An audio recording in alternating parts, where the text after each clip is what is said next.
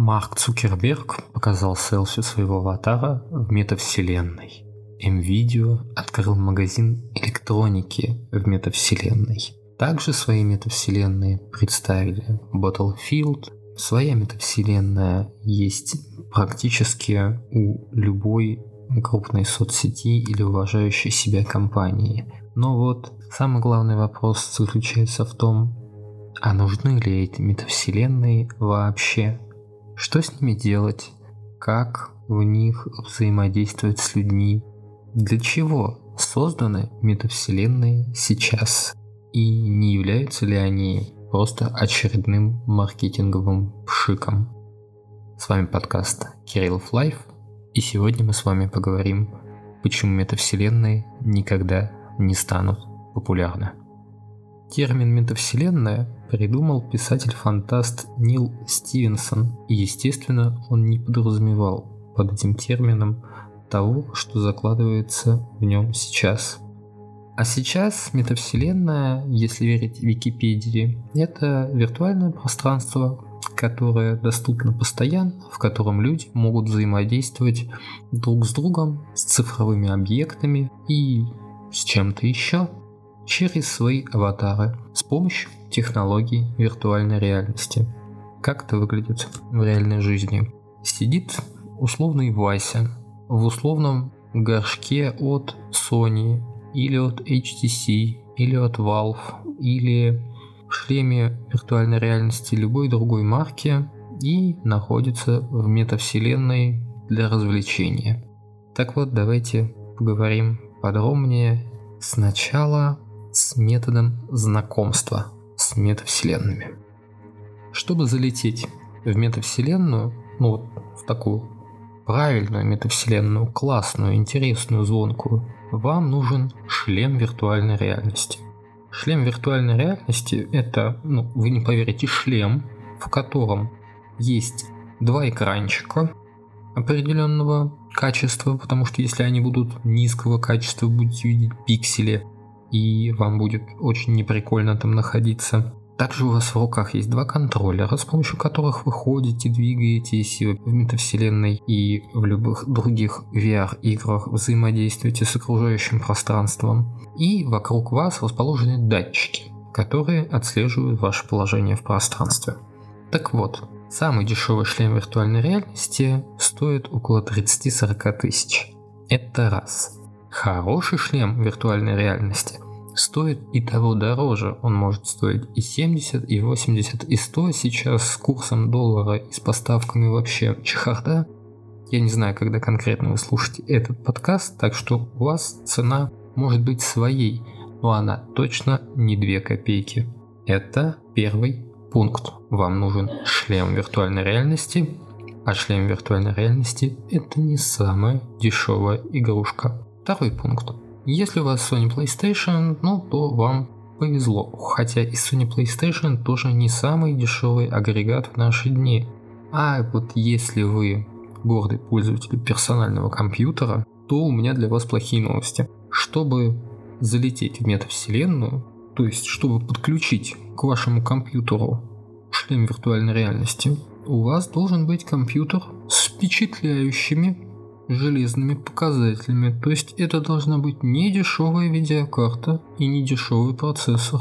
Компьютер за 30 тысяч, который покупается ребенку для учебы, сюда не подойдет. Здесь нужен агрегат от 50, 60, а то и от 150 тысяч рублей. Я помню много лет назад, когда я работал в разработке и тестировании игр, мы для разработки же купили шлем виртуальной реальности. Это было 6 или 7 лет назад, и шлем виртуальной реальности тогда стоил под 100 тысяч рублей, а компьютер, на котором мы это все запускали, стоил 300 тысяч рублей.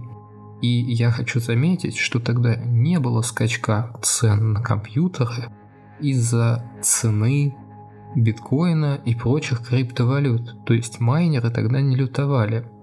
Да, сейчас цены на видеокарты и прочее железо спало, но из того, что в принципе мир потрясло много разных интересных событий, цена железа повысилась того момента.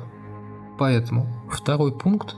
Вам нужен достаточно дорогой компьютер, чтобы попасть в эти ваши метавселенные. Ну, а как же люди обычные, которые занимаются тем, что ходят с телефонами и город не знают? А для вас, друзья мои, у меня плохие новости. Метавселенные — это не для телефонов. То есть вы, конечно, можете зайти в определенные виды метавселенных, где не нужен шлем виртуальной реальности, можно бегать с помощью... Да с помощью даже телефона можно бегать, там эмулируется джойстик и эмулируется движение мышью. Но это не то, это такие метавселенные максимум для бета-теста, так, пощупать чутка.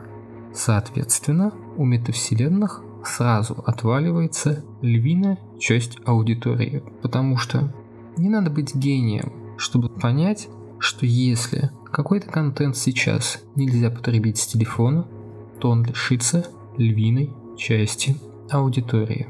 Итак, только с точки зрения входа в такое свойство, как метавселенные, мы натыкаемся на три очень серьезных проблемы. Первое. Метавселенные не оптимизированные для телефона. Это раз. Два. Нужен шлем виртуальной реальности, который стоит не один десяток тысяч рублей. И нужен компьютер, цена которого может переваливать за 100, а то и 200, а то и 300 тысяч рублей. Это что касается входа. Но, ладно, мы преодолели эти сложности. У нас есть компьютер, у нас есть шлем виртуальной реальности. Все отлично мы погружаемся в мир метавселенной. И что мы там видим? А знаете, в чем большая проблема метавселенных сейчас? Ну, и скорее всего потом, но об этом позже. Там нечего делать. Если вы откроете абсолютно любую MMORPG игру, World of Warcraft, Lineage, Perfect World, ну, абсолютно неважно, какое название будет у этой MMO игры вы встретитесь с тем, что у персонажа есть не десяток, есть сотни вариантов, чем ему заняться здесь и сейчас. И заниматься он этим будет очень долго, и деятельность будет сменять одну на другую, на третью, на четвертую, на пятую. И таким образом MMORPG удерживают игрока внутри игры. Так вот, в метавселенных ты можешь попробовать построить себе какой-то домик, а потом дойти до домика своего друга, с ним поговорить, что-то еще сделать, сходить посмотреть на кусок земли, который выкупил какой-нибудь известный банк. И на этом развлечения заканчиваются. Да, конечно, я сейчас могу немного утрировать. Проводятся ивенты, проводятся какие-то локальные и глобальные события, Возможно, иногда бывают ежедневные события. Плотность событий в метавселенных сейчас настолько мала, что она не может удержать внимание даже ребенка надолго. Что уж говорить про взрослого человека. Соответственно, что мы видим? Почему метавселенные не победят, находясь в той точке развития, в которой они есть сейчас? Потому что у нас есть очень высокая цена, которую нужно заплатить за вход, и причем важно отметить, что эту цену не будут платить все, будут платить только те, которые в принципе с досугом в виде ПК-гейминга или игры на консолях уже знаком. У них есть компьютер, у них есть приставка, и они готовы купить еще и шлем виртуальной реальности. Так вот, они готовы заплатить цену за вход в метавселенную, но только внутри метавселенной их ничего не ждет. Зато они могут скачать, к примеру, игру Half-Life Alyx. Это одна из лучших игр виртуальной реальности, которая есть вообще. Она красочная, атмосферная, там огромное количество интерактива, очень удобное управление, отличный сюжет и на 15-20 часов залипнуть в нее вместо того, чтобы заниматься абсолютно бессмысленным времяпроведением в метавселенной. То есть сейчас индустрия развлечений продвинулась настолько, что абсолютно непонятно, зачем менять эту классную, интересную индустрию развлечений в виде игр, фильмов, сериалов на полупустые и не самые понятные метавселенные. Сейчас мы рассмотрели ситуацию здесь сейчас, которая происходит в реальном мире а, там 15 сентября 2022 года. Но вдумчивый слушатель мне скажет, Володь, ну смотри, сейчас-то еще все вот так вот сложно, а там лет через 10 будет эгей. Нет, друзья мои, через 10 лет эгей не будет. А все по одной причине. Метавселенные – это для компьютеров и приставок. А мир сейчас с телефонами. И с телефонами наш мир не расстанется, потому что с каждым годом они все производительнее, все мощнее, все умнее и удобнее. И все больше и больше развлечений, функционала будет работать только в телефонах. Поэтому будущего метавселенных в том виде, в которых они есть сейчас, нет. Либо метавселенные изменятся в угоду тому, какой сейчас мир, либо то, что мы сейчас называем метавселенной, просто канет в лету, потому что перестанет быть вообще кому-то нужно. Друзья, я напоминаю, что подкаст выходит на платформах Apple Podcast, Google Podcast, Яндекс Музыка и ВК, а также у меня есть Бусти. И по поводу Бусти хочу рассказать вам новость. Первые 30 подписчиков на Бусти второго и третьего уровня получат памятную nft от меня с логотипом подкаста Кириллов Live. Поэтому заходим на Бусти, подписываемся на второй или на третий уровень подписки, и там уже я вас найду и вручу вам в подарок nft -шку.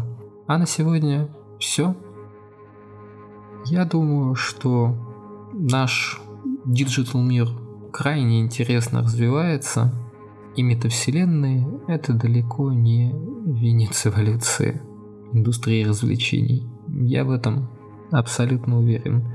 Мне кажется, это просто раздутая придумка маркетологов. Не более того. Всем пока, услышимся.